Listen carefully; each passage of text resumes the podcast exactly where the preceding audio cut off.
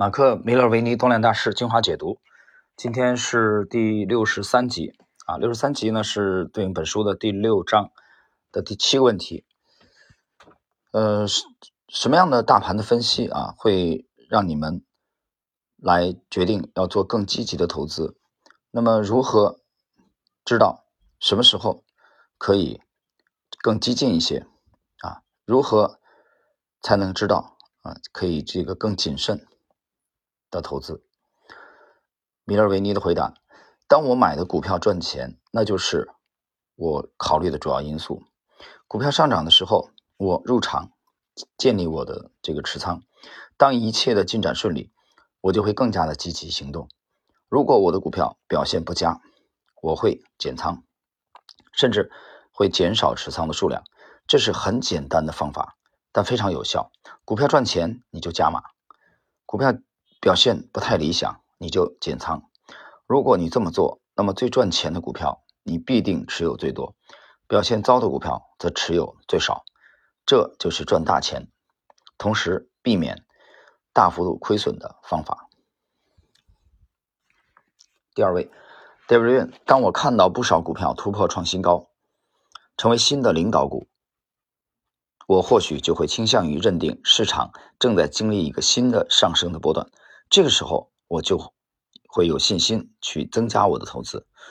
第三位，丹赞格，让我更积极介入市场的关键就是发现非常正面的价格的形态啊，盈利的这个分析以及联储的动作啊，这里指的是美联储啊，也许会有所影响。一旦掌握了全面的技巧，你自然就会知道什么时候该踩油门。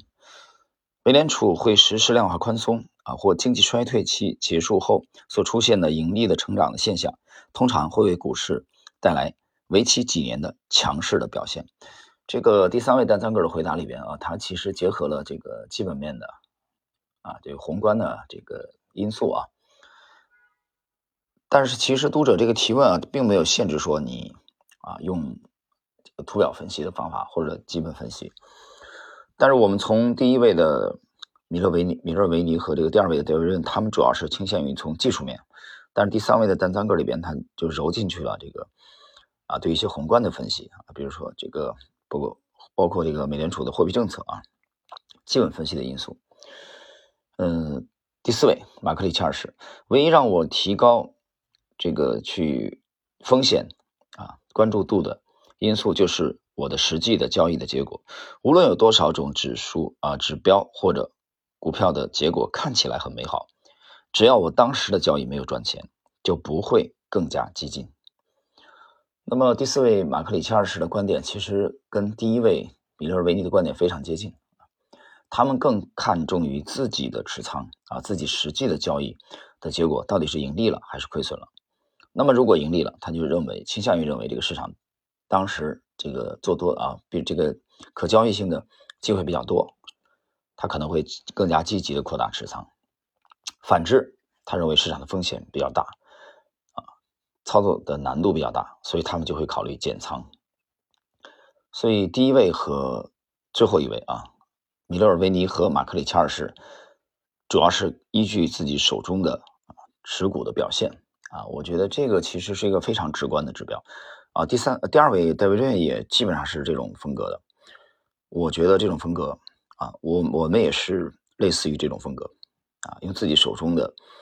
呃持有的这个表现，或者说即将要买进的这个表现来衡量市场，而不是过过多的考虑其他的一些因素啊，其他的一些因素，比如说市场行为以外的一些因素，我们考虑的比较少，尤其是具体到这个上市公司微观的啊一些东西，一些基本分析，因为这种东西，第一个是你获取的渠道啊，未必就。这个很直接啊，你的资讯未必就很及时。第二个呢，你获取的基本面的信息也未必会很全面啊。第三，实际的这个股价的表现啊和公司的基本面的啊这个因素啊，往往会有时间差啊，有时候提前，有时候滞后，所以这样的话就会给你投资带来很大的不便。那么我们就啊干脆极简，采用极简主义啊，我们认同这个基本的逻辑，就是图表。啊，它已经消化了绝大多数，我不能说全部啊，它已经消消化了，我认为消化了绝大多数的基本面，所以我只要把图看好就足够了，保守啊，这几我录